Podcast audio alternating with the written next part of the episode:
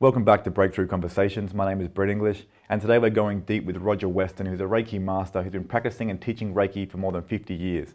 He's 80 years of age now. He just got back from Nepal after climbing the Nepalese mountains. He was a devotee of Sai Baba for many years over in India and has a lot of profound experience and spiritual wisdom to share with us today. English.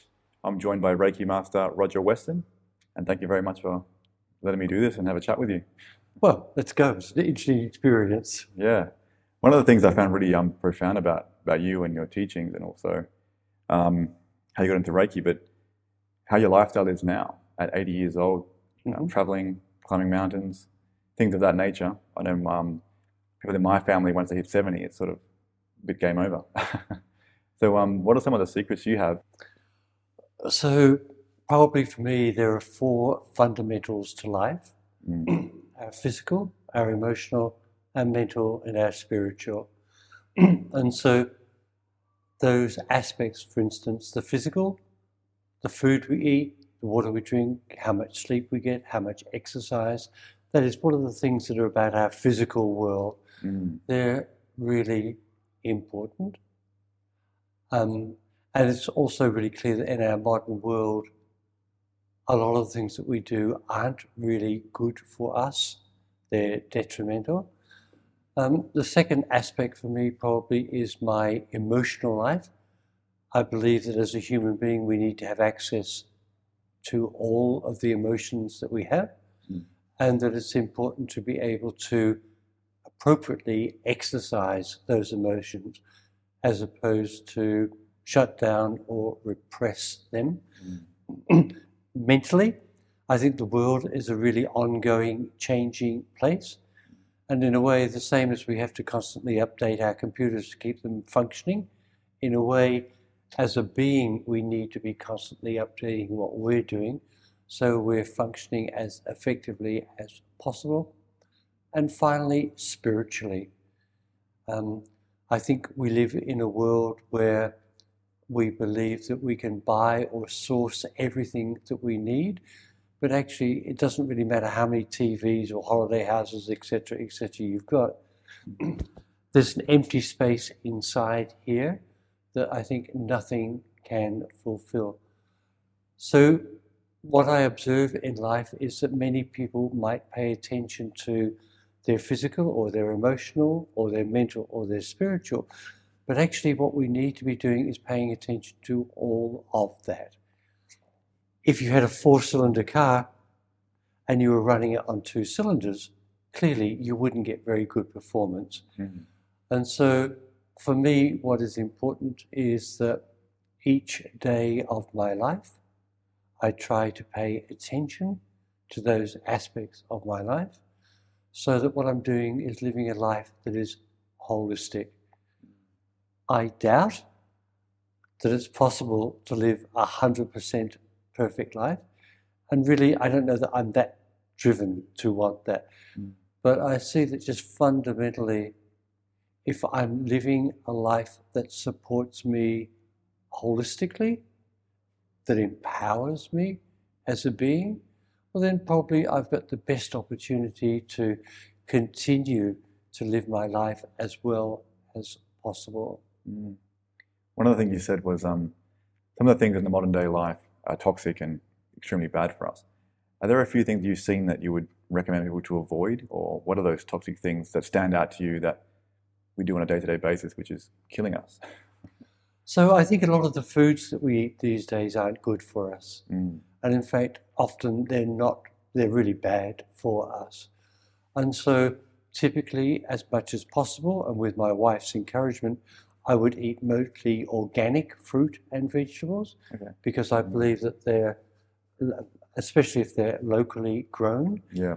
because then they're full of the nutrients and minerals and vitamins that they were really intended. Mm. So I think a lot of the foods that we eat that are highly processed, although they're delicious, they're also full of sugar, yeah. full of salt, full of other preservatives. And so you know, if you were putting junk fuel into your car, once again, you probably wouldn't really be surprised that it doesn't perform very well. Mm. And so I do think that um, although organic or biodynamic foods are more expensive, I actually think that they're better. You get better value out of them. And so I would never drink the, the popular brands of soda Oh Um, yeah. drinks, and I never go to fast food places and eat fast food. So, what I recognize is the foods that I eat are the things that sustain me. And so, if I'm eating wholesome food, that nourishes my body, and then my body's able to perform better. Yeah, beautiful. Makes perfect sense. I know. Yeah. And um, how did how did you get into Reiki? How did I get into it? So I think, in a way, I was thinking about this recently, and I was I was thinking along the lines of, at the end of one's life, people often talk about how their life flashes before them, Mm. and I think I had this idea that mm, perhaps it flashes before me, but maybe it's like all of these pieces of my life come together as like a jigsaw puzzle, and so it's all there, and then I'll be able to say, ah, now I understand my life. Mm. So I don't know that in a way I've had any clear intention with my life. It's been an ongoing journey. Sometimes there have been a few crises and catastrophes along the way, Mm. but in a way, I feel like I've always been blessed and that um, I've been able to recognize that there are times in my life when something is changing and I might be happy or unhappy about that change. But what I've learned is that if I look, there's often a gift that's waiting for me. And so there's a transition that occurs into that next stage. Mm. And so, like so many people of the 70s and 80s, I was into yoga and meditation. And in 1991, um, I heard about this practice called Reiki, and I thought it would be an interesting extension to the energy work I was already doing. And so I did level one, Mm. and I liked it. And as a consequence of that, I got to um, negotiate with an Eastern States teacher to come over and teach a whole number of courses because in those days there weren't a lot of Reiki teachers. And he came over, and as a part of that, I did level two, so that door just opened. And as a part of that, I met some people who were doing their teacher training who introduced me to their teacher who offered to train me as a teacher. And so that door opened. So I didn't have any great master plan that I'm aware of Mm. that I would live this sort of life. It was a life that unfolded.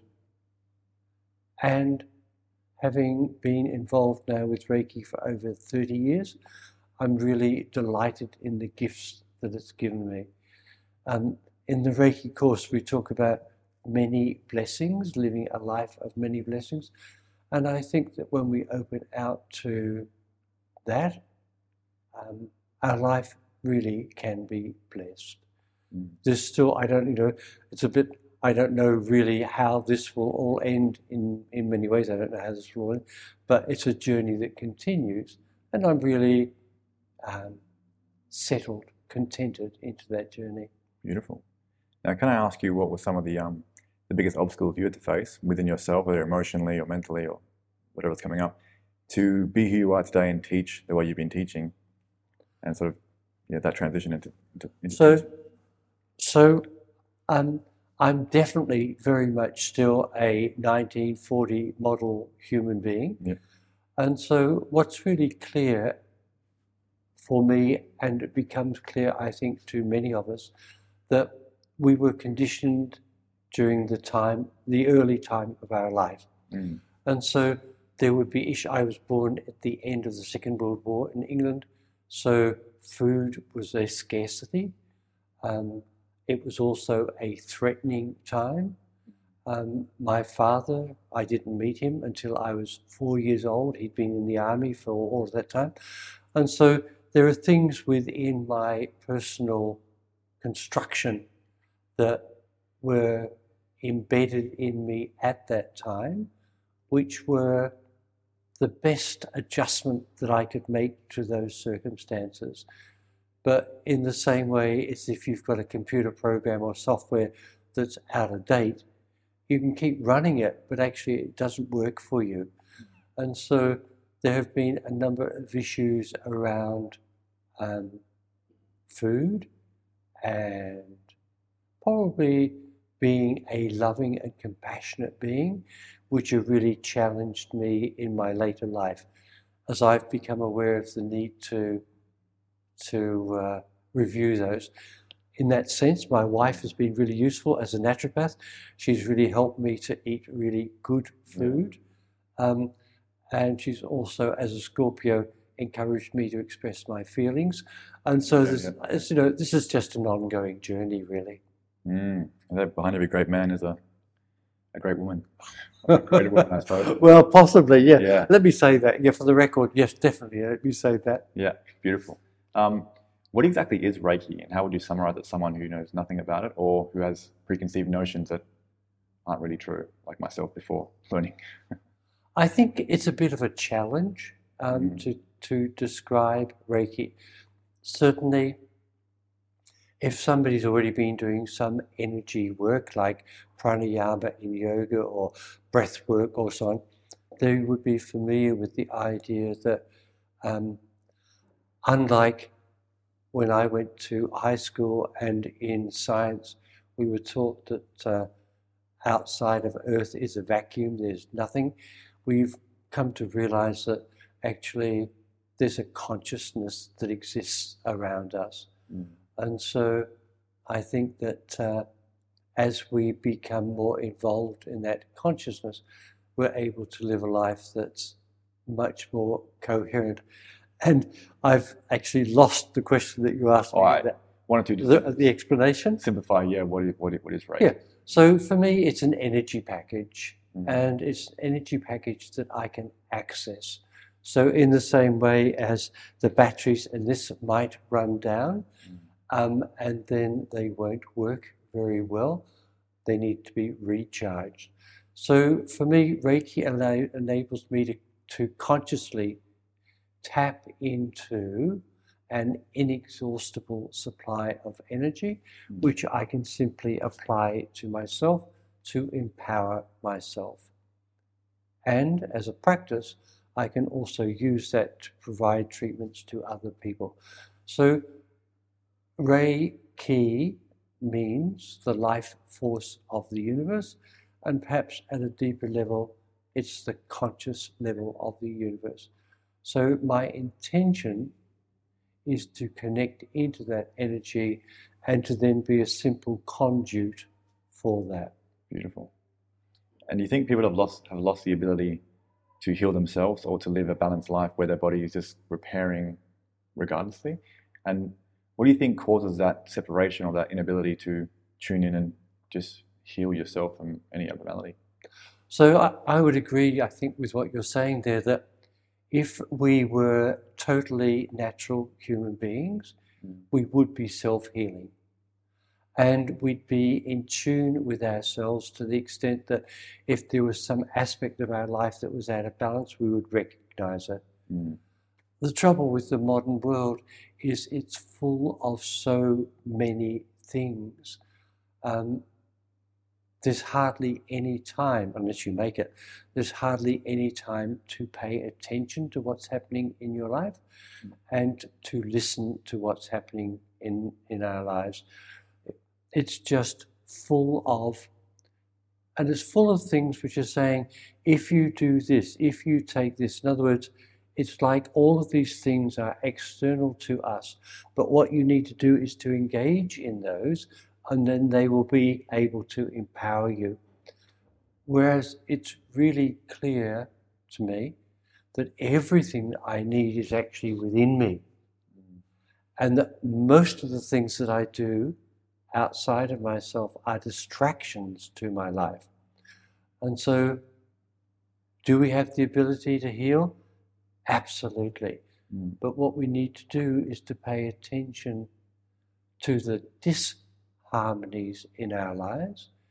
And as we become aware of those disharmonies, there's the opportunity then to, oh, yeah, I recognize I haven't been eating very well in the last few months. Let me pay attention to that. So, definitely, we have the capacity to heal ourselves. It's just we need to be aware of what are the disharmonies and then to do what needs to be done. The, the, one of the problems of our modern world is the absolute convenience that we all expect. And so, so often in our lives to go and get a pill or something as a quick fix to what's going on in our lives might provide a quick fix, but actually it doesn't sustain us. So, for me, what's fundamental in the process of healing is recognizing the difference between symptoms and causes. And what most people do is they treat symptoms of their lives, they try to ameliorate the symptoms, and that might ease the pain in the short term. But unless you actually treat the causes of the disharmonies in your life, then actually nothing permanently changes. And that's the really hard part of life and healing in the sense that if there's something out of whack for me, I have to pay attention to that and I have to do something about it. I can be supported in that process, but unless I'm doing the work, if I'm expecting other people to do the work for me, it doesn't make the changes. Yeah. Well, what you said today about Reiki isn't a healing modality, it's a, a way of life or a way of living. I was kind of like, oh, that does make sense. So people who go and get Reiki as a service, um, are they technically doing the wrong thing? Should they be embodying it, doing a daily practice, or what's the best way to do Reiki, and what is that lifestyle that we're talking about? So I think one of the great things about, so I think for many people, life is not clear. Mm. There's no clear understanding about how life would work. There's no clear understanding about how disharmonies manifest in the body and ultimately cause dis-ease. So one of the things that I think Reiki treatments do and learning Reiki is it helps us to remember who we are. And so in that act of remembering who we are, there's the opportunity to, okay, I've, yeah, now I remember, I get that. So from that awareness, there is then the opportunity to go on and live your life in a more empowered way. Mm. If you don't know why your life isn't working, or if you blame your star signs, your karma, your God, all of that sort of stuff, mm. actually, that's not empowering because it actually doesn't change anything. And so it's really about becoming aware. Mm-hmm. And that's what Reiki is about, becoming more aware of yourself. Yeah, and so in the first instance, it just might be, wow, I've had a Reiki treatment. I didn't realize how stressed I was. Boy, I need to pay attention. Or, wow, I've just had a Reiki treatment.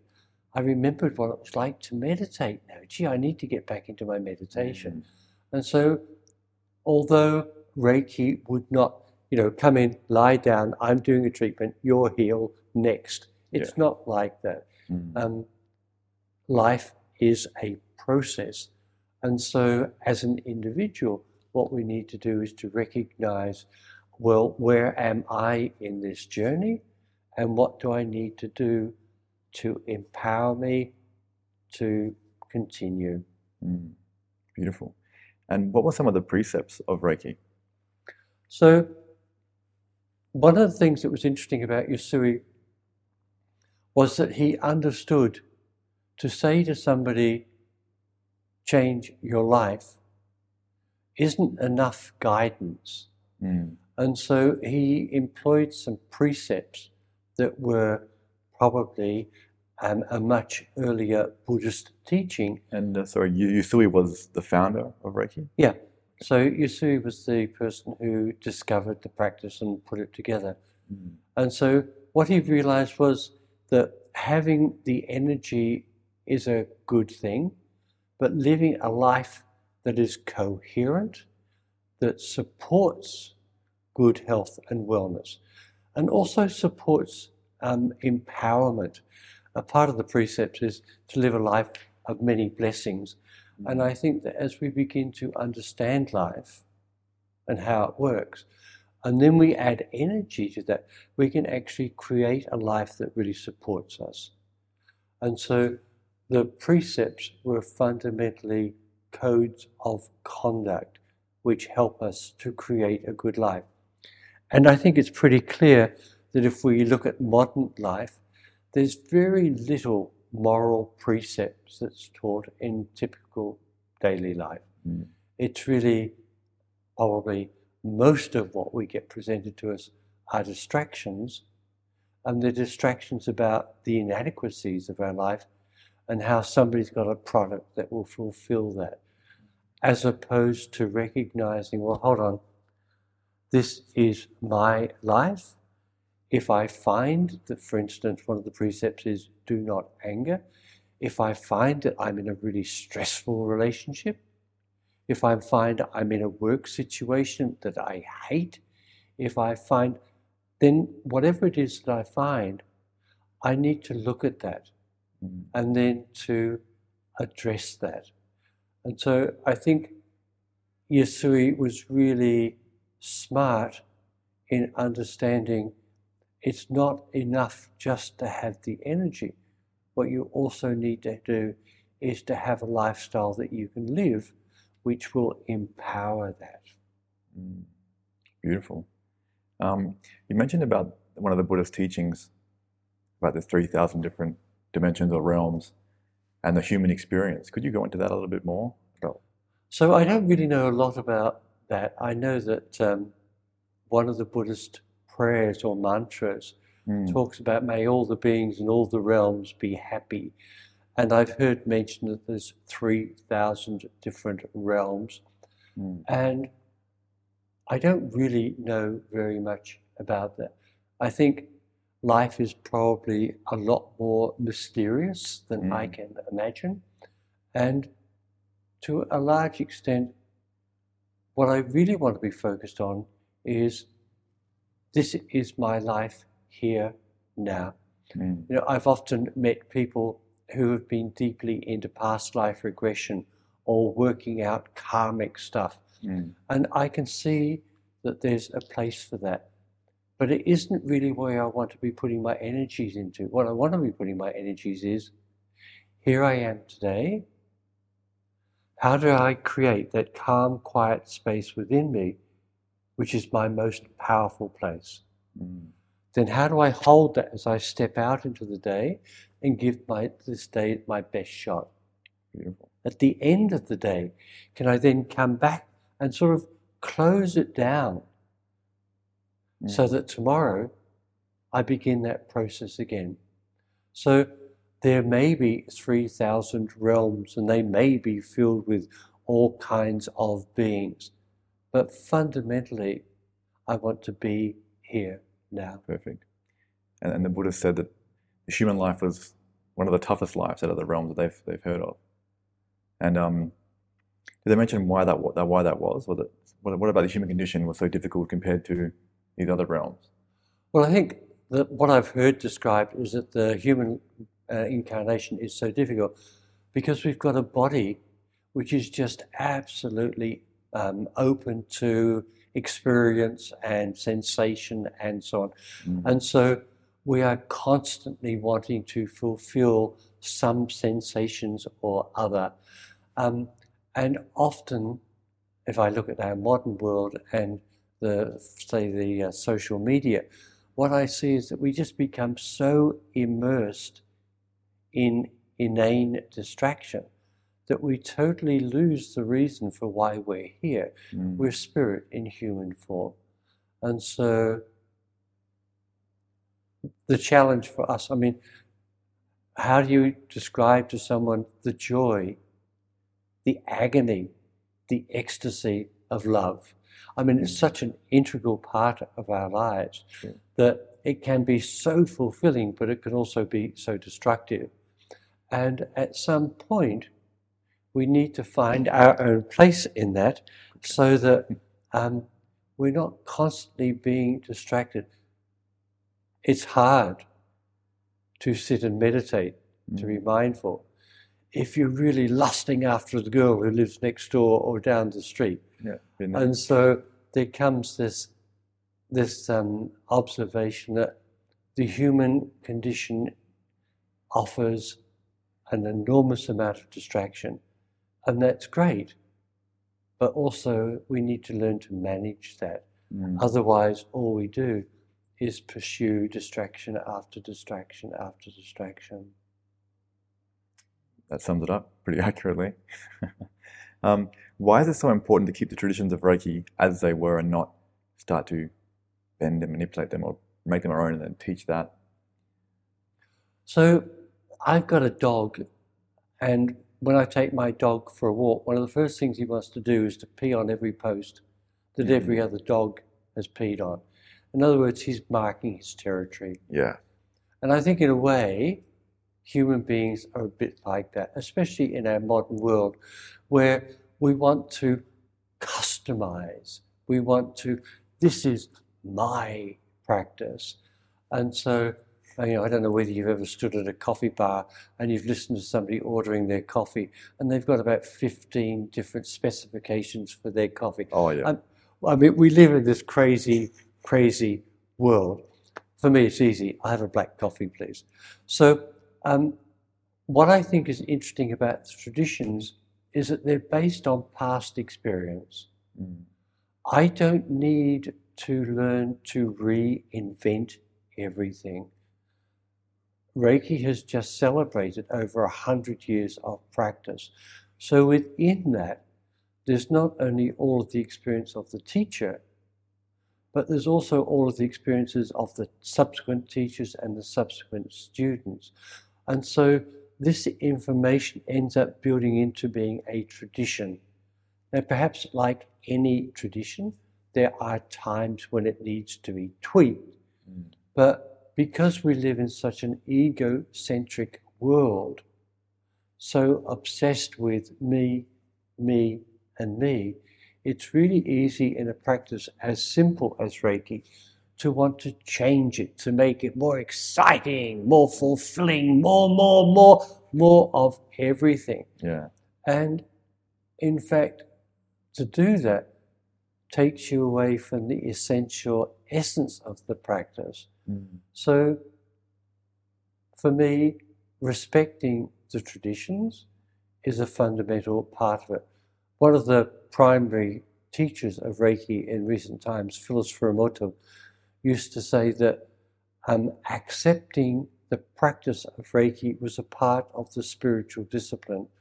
So, if you wanted to be a practitioner, recognizing that it required you to do this stuff, irrespective of what your ego was driving you to do, that to accept that is actually a part of the spiritual practice of Reiki. Mm.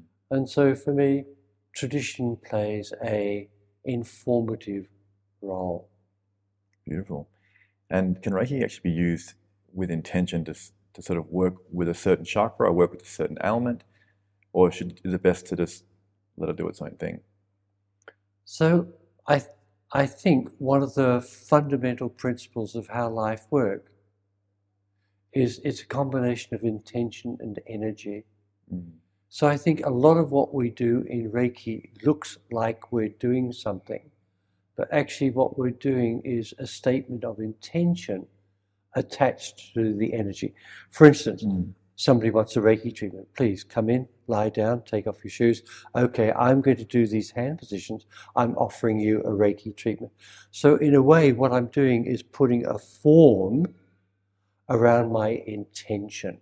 Mm. And that's a form for my benefit. And it's also a form for the benefit of the person who's on the table. So fundamentally, although I might work with intention, that is, somebody may come in and say, Oh, my marriage has just ended, I'm feeling really shattered. And I'll think, oh, okay, so why don't I do what I might call a mental treatment, which focuses in on the emotional and mental issues around this? Um, but I'm also aware that I'm working with the life force of the universe, and that life force is infinitely aware.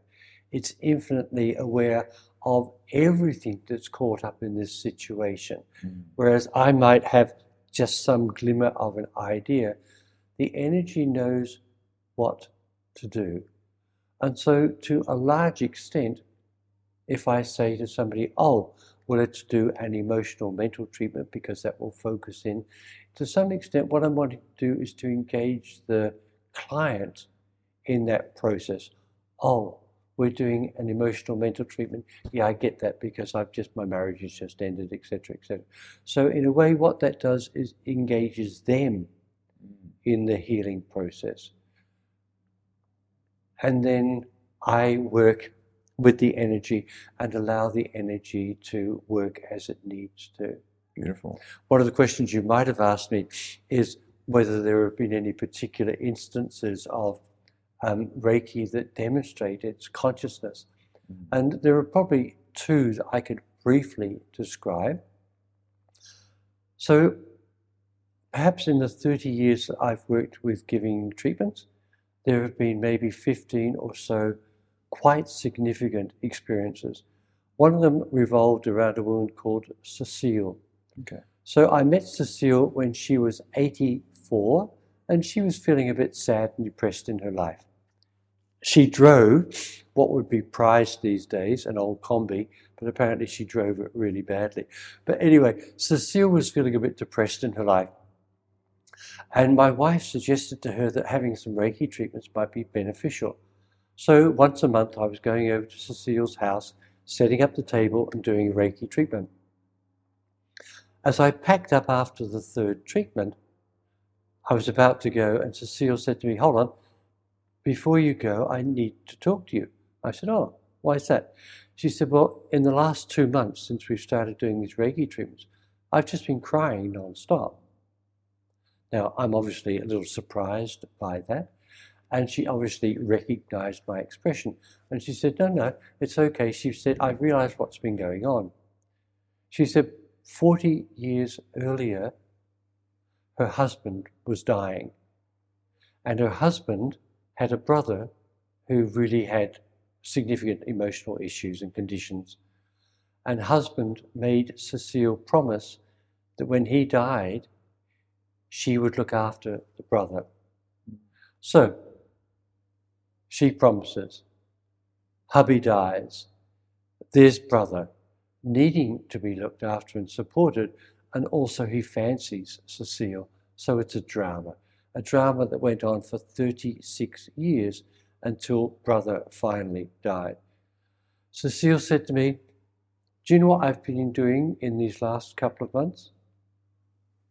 Releasing my grief. Wow. She said, Do you see that painting on the wall? That's a painting of my husband.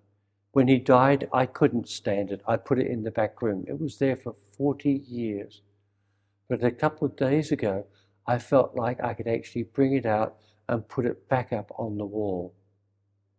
Now, for me, this is probably a very clear indication.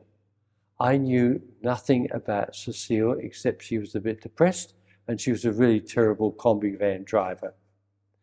I'm giving her a Reiki treatment.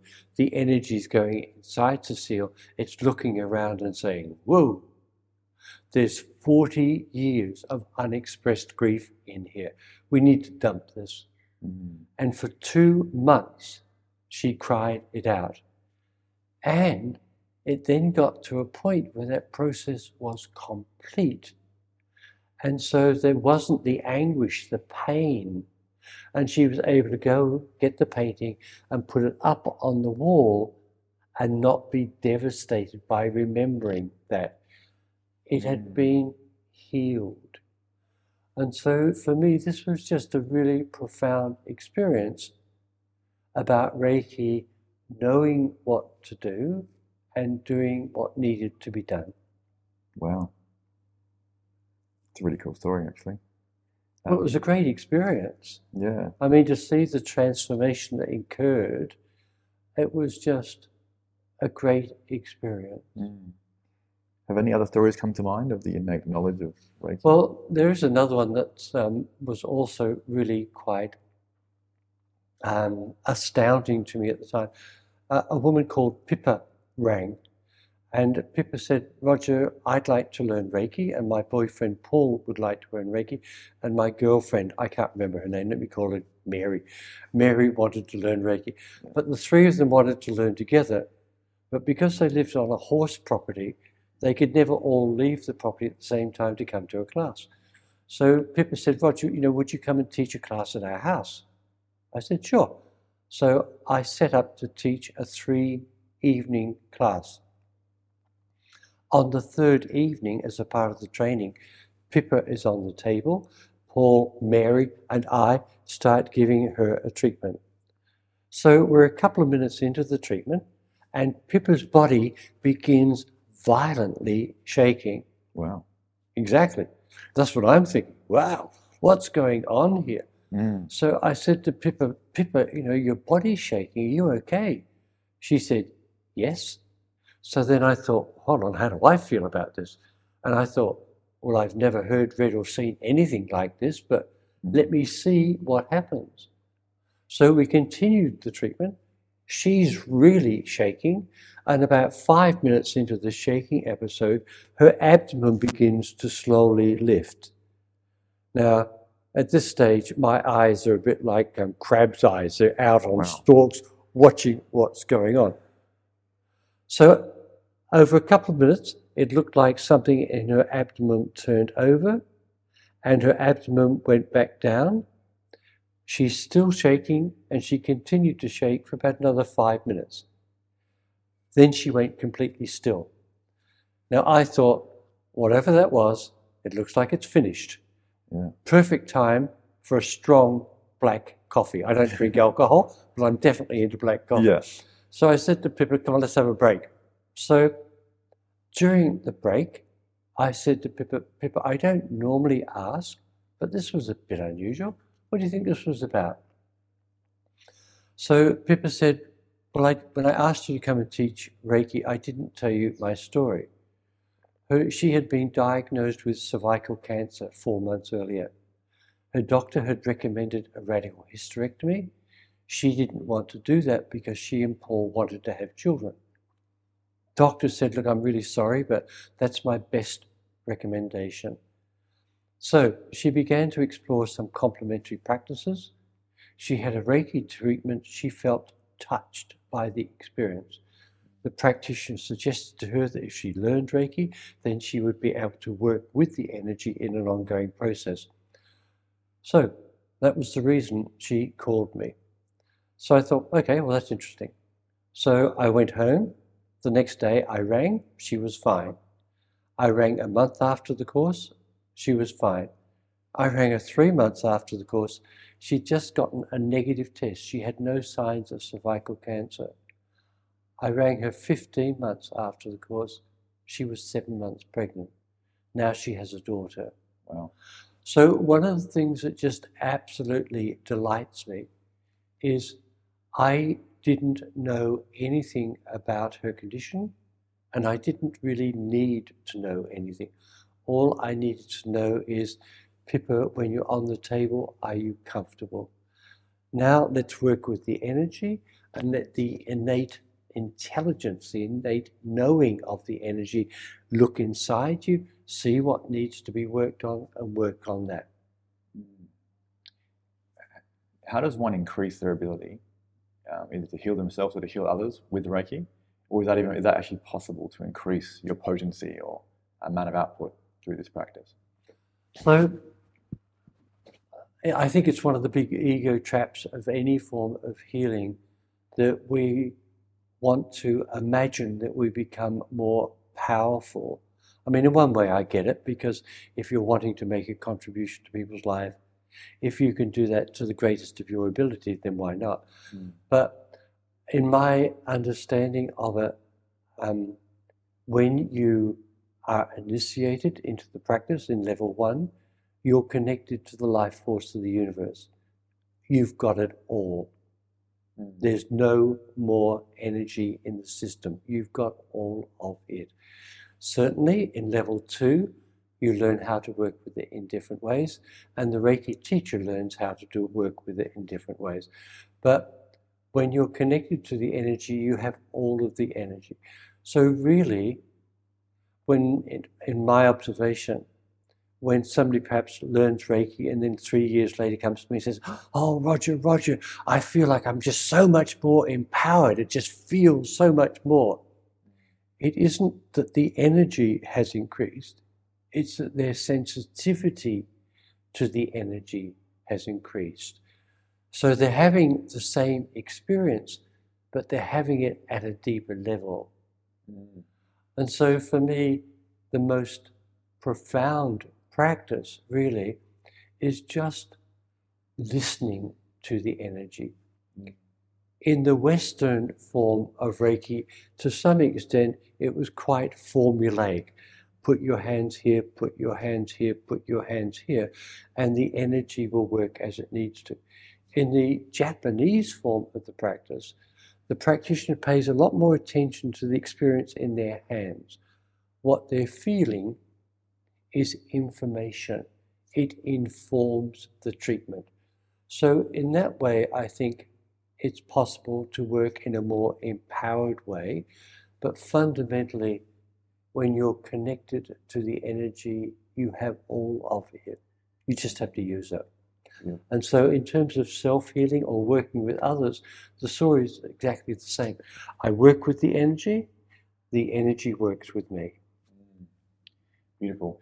You mentioned as well, um, prior to 1945, Reiki was mainstream in, in medicine practice, and afterwards they, they canned it. Um, what were the reasonings behind that, and how was it? How did that happen so abruptly? So, I think in Japan, prior to the Second World War, as with so many cultures, there were natural therapies. Mm. And um, Reiki, which began to be taught really in 1926, was a practice that um, really appealed to the Japanese. I think they were quite sensitive to energy practices. Mm. And so it quickly spread. And Usui, who was the founder of the practice, taught teachers and practitioners, and they taught teachers and practitioners. And so within a reasonably short period of time, there were a lot of people who were engaged in Reiki practice, either providing treatments or and or teaching. And so at the end of the Second World War, when the Americans really um, provided uh, everything, when they took over in Japan mm. um, to re-establish order, etc., etc., one of the things that they brought with them was the all American um, Western medicine and pharmaceutical products. Mm. And they weren't really, I mean, it wasn't a part of the um, white American tradition to engage in natural practices. The American Indian mm. would have had natural healing practices, but not the whites. And at that time, people like Rockefeller, were promoting Western medicine. He was funding hospitals and training. And so Western medicine and the pharmaceuticals that followed that were really the principal form of health care. And so in Japan, at the end of the Second World War, complementary practices were actively discouraged. And Reiki was one of those practices where instead of it being a public practice where you could provide treatments to people, where you could work in public, had to become a private practice. Mm.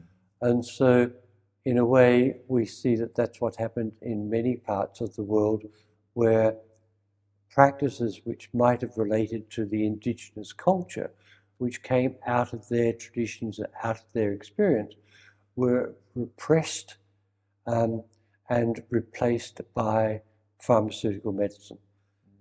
I'm not against pharmaceutical medicine or Western medicine, but I really think that there are also times when we can work complementary practices can also support people. Mm-hmm. I've worked as a volunteer at a cancer wellness centre for over 20 years, and I would certainly never have discouraged anybody from having their chemo or radiation or whatever. But what I do recognize is that there were complementary practices, acupuncture, meditation, Reiki, yoga, that actually supported the person while they were going through those other practices. Mm. So I would hope that there would come a time when we will be able to work in a more holistic way where we look at the whole person and okay we can do this and we can do this and we can do this and let's create this holistic package mm. Can i throw a curveball question at you probably because uh, you, you, you've been around for a while you probably would have seen a lot of stuff in your time why do you think the reason is um, us human beings are constantly at war always getting sick mental health crisis and bringing each other down, that it seems, and so much hatred. Where does that stem from, and what can we really do about it? So, I think there comes a point in our life where we can make a conscious choice. Do we continue to live a life based in fear, or do we generate a life that lives in love and trust? Mm. It's a fundamental life question. Our world is a fear based world. It's mm-hmm. based in fear. Why? Because then you can control, you can manipulate, you can sell people products, you can threaten them that the clothes they're wearing are old fashioned, they need to update. It's like everything in our modern society, so much about everything, so much in our modern society is about creating fear inadequacy. Mm. And when we get that, when we understand that, and then when we understand, well, hold on, to live in fear is one possibility. But what if I chose to live in love and trust? The world is the same, but how you live in that world is different. Mm. Now, I'm not so starry eyed. I mean, I think there's a great um, Muslim teaching trust in God, but tie up your camel at night. In other words, yeah, trust that God will look after you but also be sensible, be practical within that. Mm. So we live in a world based in fear, and fear is really useful in the short term, but as a long term, it's really detrimental to our health and well being. Mm. And it's also really restrictive. We are afraid. Instead of being open and expansive and interested in life, Mm. We lead this very contained life. You know, probably, in my understanding, the greatest consequence of COVID 19, whatever that all was, the greatest consequence is going to be the emotional fear, the trauma that's been predicated on people and on children, young people. Mm. The, the, you know, I think there were the two viruses one, COVID 19, and fear. And fear, I'm afraid, will be the longest lasting consequence. And it immobilizes us. It takes away control and empowerment. And I don't want to live a life that's dominated by fear. I want to live a life that's open, expanding in, in, in many areas. Yeah what are some of your daily practices that you do every single day and that are just essential for, for a human being to function in society? Well, I think so. Certainly, um, typically, I would wake up in the morning and I will meditate and I'll do some second degree Reiki 2 sending practices. And I will also do any creative visualizations or manifestation project processes that I'm involved in. So I've got this little package typically in the morning, which will take anything between a half an hour and an hour. Okay. Then I'll get up, go for a walk, take the dog, have a swim, come home, have a bowl of porridge, have my first coffee for the day. So really what I'm wanting to do is to create that early, that really great start to my day. And meditation is a fundamental part to that. one of the things that's really clear is that people have an attention span of probably, I don't know, it used to be seconds, it's probably milliseconds these days. And so, in a way, then when some issue arises and you need to bring the power of your mind to that, if your mind is not disciplined, you're quickly distracted. Mm. And so you might have the intention, oh, yes, I'm going to do this, I'm really going to do this. But then after a couple of minutes, you're distracted and you don't do it. So for me, the power of meditation is it helps to train my mind. In India, they talk about the monkey mind, the mind that's bouncing around all over the place. And really, what we want to be able to do is to bring our mind into sharp focus. I think I mentioned earlier intention plus energy is one of my fundamental observations about how, how life works. So, if I can't maintain my intention, the energy is wasted. Whereas if I have a clear envisaging of my intention and I can hold that because my mind is not distracted by other things that are going on around me, then it's possible for me to empower that to the greatest extent possible. Beautiful. What do you think is really happening when people are sitting down and manifesting and um, whether you're making a scrapbook or you're visualizing whatever? Is it that that we're creating that reality or we're bringing it towards us or what's what's really happening there in that process? So one of the people, things that people used to talk about in the 70s and 80s was the co-creation mm. that you are the co-creator of your reality. So on the one hand i think all of these sorts of aids which help us to focus our intention are useful the trick is to be able to create simple forms of that. You know, I've just been in Nepal trekking. So if I had my um, vision board, I'm not really going to be carrying that around with me trekking in Nepal. And so I need to take that concept okay, this is what I'm envisaging. I need to be able to take that in a really lightweight, portable form. And so to some extent, to have these external representations is useful in the beginning, but at some point we need to begin to understand what we're doing and be able to internalize that. Mm. And then, to a large extent, I don't need the vision board. I'm clear about what my intention is. Mm. Perhaps, you know, I don't know whether you ever had a, your first bike, but whether it had those little trainer wheels on the side. Yeah. Well, that was really useful in the beginning because it stopped you from falling off your bike. Mm. But at some point, you want to get rid of those trainer wheels mm. because that part of it's finished. And so the trainer wheels were useful, they served a purpose. But then there came a point where you actually had to put them aside. Mm. So all of the practices that we might use which help us. If we continue with them, at some point they become limitations. Mm. If I still wanted to have the trainer wheels on my bike, how am I going to be able to do the crazy things that kids do on bikes? You can't sure. do it. Yeah. And so actually it would restrict me. So the wheels were useful up to a point. Some of the practices are useful up to a point.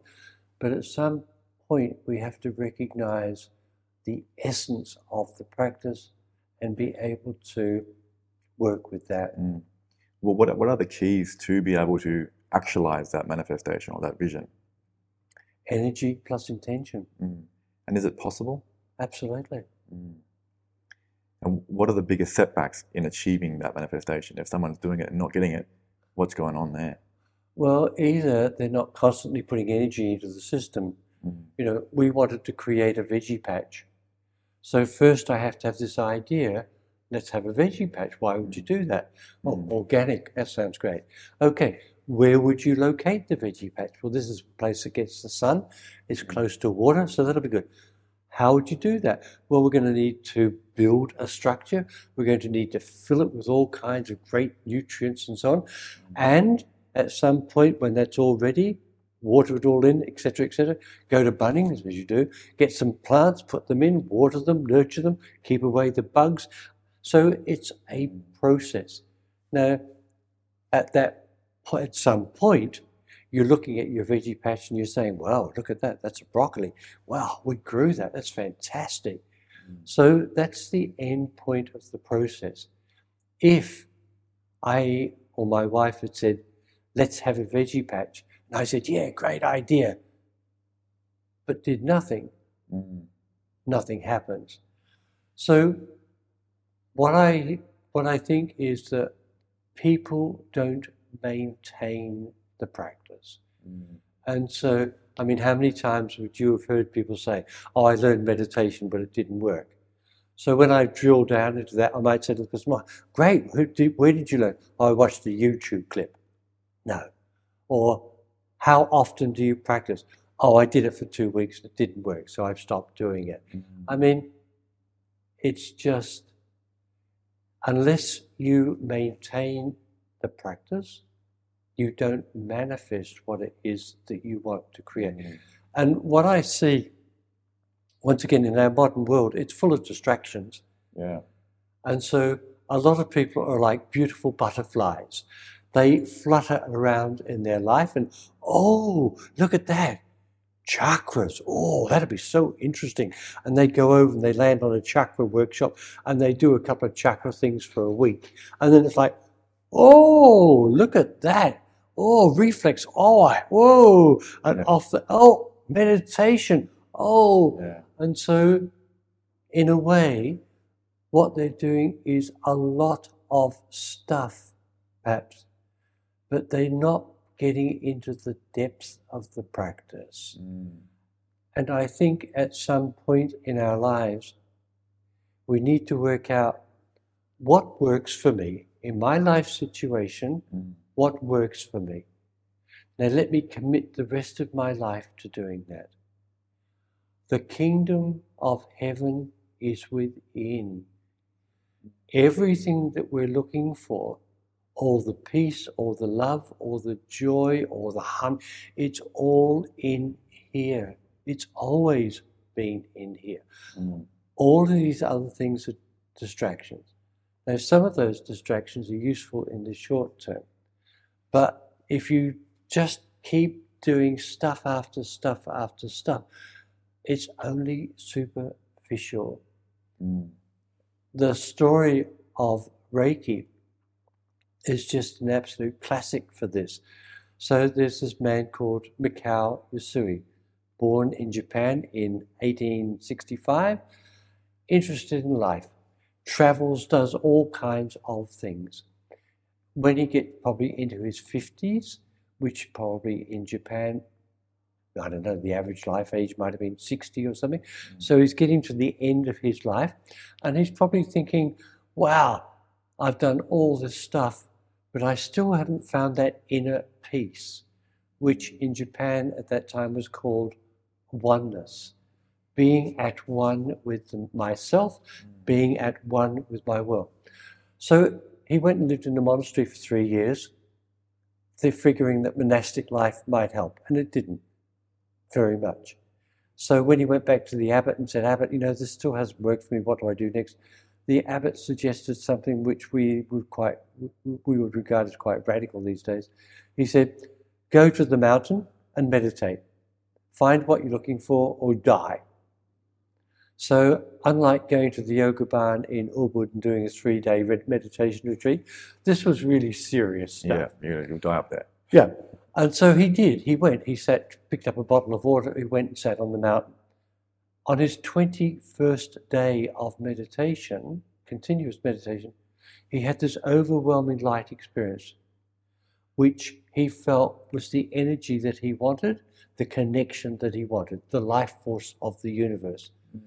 And it had come out of him.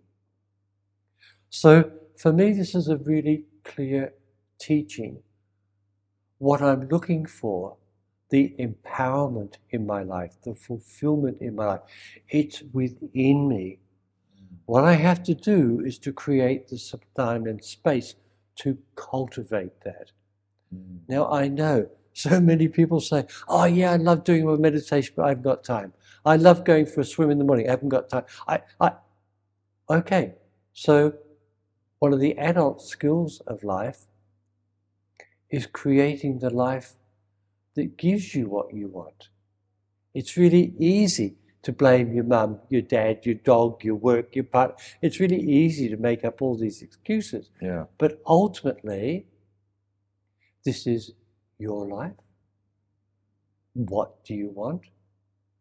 How do you create that? Mm. That's the that's the that's what empowered people do. That's true. But I remember you saying to me earlier, like, um, what you believe you create. Yep. And it's very difficult to change that belief system, but I guess it's the first step is putting that practice and slowly tweaking yourself until you do believe, and then it starts to manifest. Absolutely. And one of the things that's really clear is as soon as somebody says, "Oh, gee, it's so hard for me to change my practices," what are they putting their energy into? They're putting their energy into maintaining how difficult it is Mm. to change their life. You know, it's really, in a way, I don't think life's very complicated. I think life is actually really, really simple. Yeah. We make it really complicated. But at some point, we recognize everything I say, everything I think, everything I do has consequences. Mm. So why not make good choices? If I'm thinking, oh, gee, this is going to be so hard. Oh, gee, I've never been able to deal with this. Oh, gee, I always fail in these things. Well, that's what I'm manifesting. That's what I'm creating. That's the storyline I'm writing. Mm. What I need to be able to do is to step back from that and say, you know, I've had a lot of trouble with this in the past. But from here on, I'm going to create what I want. Mm.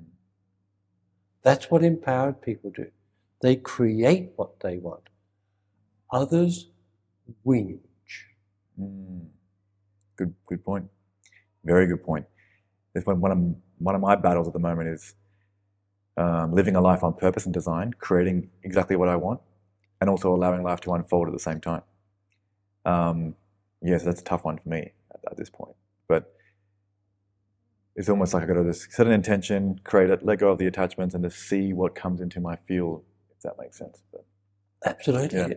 And, and I think in the beginning that can be quite scary because it's uncertain territory. mm, But as we see, life supports us through this, that then gives us the courage to take the next step when that's presented.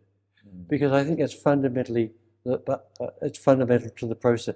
You need to put out what you want, but then you also have to be open to something that you would not expect mm, because your current conditioning typically gets you to recognize what you currently recognize. mm, But that's only giving you what you've already got, which isn't working for you, which is why you need to change it. mm, So when you put out, you do. You also then have to step back and, oh, well, that's really interesting that you should mention that. I've never thought of that. Hmm. To recognize when the universe presents you with something that you would not have previously thought about, because that's the new opportunity. mm. So I would encourage you to trust in the process. Mm, Beautiful. I'm going to have a quick look through these questions here, to make sure I get them all. And this is going to be edited as well, so remove these little parts out. Um, okay, and one of the big ones is Do you believe in God? And have you ever had an experience that you believe of God, or how would you sort of define it? Or however you want to answer that is fine, because it's a big question and it's loaded, but what are your thoughts on God itself? So I think as human beings, as conscious human beings, we struggle to give meaning to life. Mm, And I think one of the useful models or um, activities that we can use is to create these external representations. And I think God in its many, many forms can be useful in creating a way to live, um, which helps us to find that place within us. I really believe that we were born perfect. It's just that we get lost. And we get lost in all of the stuff of life. And so, what I think is useful is to have these external representations, these external practices, which help us to remember who we are. I believe there's a great Buddhist teaching which is built around the idea of there comes a time when you see the Buddha down the walk, walk, walking down the road, you kill the Buddha. Now, my understanding of that is from if I were a Buddhist, I'm not, but if I were a Buddhist and I always slavishly followed the Buddha's practices, that would be really useful to me in the beginning. Mm. But a bit like having trainer wheels on my bike, at some point I need to recognize the essence of what is happening and be able to embody that in myself. I had a spiritual teacher in India who was really an incredible inspiration to me, trans- transformative experience. And when that teacher died, I realized, hmm, I now need to find that within myself. So my teacher then be I had to internalize that. And so I think um, having spiritual or religious practices can be incredibly useful. I think at some point it's also then good to be able to embody that, to live that. Mm. And then to some extent, the external form is not as important. So, in a way, do I believe in God? Absolutely. But I, le- I don't believe it in, a, in some singular embodied sense, and I've got it, and those other people don't have it. Yeah. That's awesome. Your spiritual teacher in India, what were some of the standout teachings from him or her? So, probably one of his main teachings was um, My life is my message. Mm. And so he lived a very simple life, but it was also a life dedicated to service, to being of service to other people. And so he, he would have um, rituals, ceremonies, activities which, in, which would encourage his followers to live a good life. Um, but ultimately, that's about, once again, embodying that. And clearly, that's an ongoing process for all of us. Mm. I know in one of Richard Bach's books, Illusions, um, chapter 18 starts off with a heading Here is a test to see if your work on the planet Earth is finished. If you're still here, it hasn't. So we are all engaged in this yeah. process. Yeah finding ourselves, finding our essential self. Mm. And who, what is it or who is it you think that we are? Mm. I think probably 30 or 40 years ago, I was a lot more certain about a lot more things in life. And I, you know, I'm just, perhaps one of the things I'm clearer about is life is an unfolding mystery. Mm. Um, and I do, I've created some beliefs which help to support me and sustain me through this journey. But to some extent, I've got no idea. Mm. That resonates with, um, at one point in life, you feel like you're very sure of something, and you get a little bit wiser, and you're like, well, I wasn't sure at all. uh, and um, I got the last question here. A message that would reach to the world's population what would that message be? I think to be aware that your life is what you've created. Mm. And the understanding that if you have created this life, if it's working for you, cherish it, embellish it, enjoy it. if there are aspects of your life that aren't working, understand you have the capacity to change it. Now, I know it's really easy, you know, probably some person watching a podcast will think, yeah, well, what about the people of Ukraine? Or what about this or what about that? And I understand, you know, there are great challenges in life. Mm. But we create our lives. Our life is a consequence of how we're living our life. And that's not a commendation or a, or a judgment. It's an opportunity because when we see that, we realize, well, if I got myself to this position, I also have the capacity to get myself out of that position. And it isn't necessarily easy, but that's the challenge of life. As we become aware of what we need to work on, we can work on it. Hmm. As we work through these things, we literally, you know, yeah, we literally lighten up. And perhaps at some point, we become the spirit in human form that we really are, not the spirit in human form encumbered with all the baggage that we've accumulated. Mm. That was very beautifully said.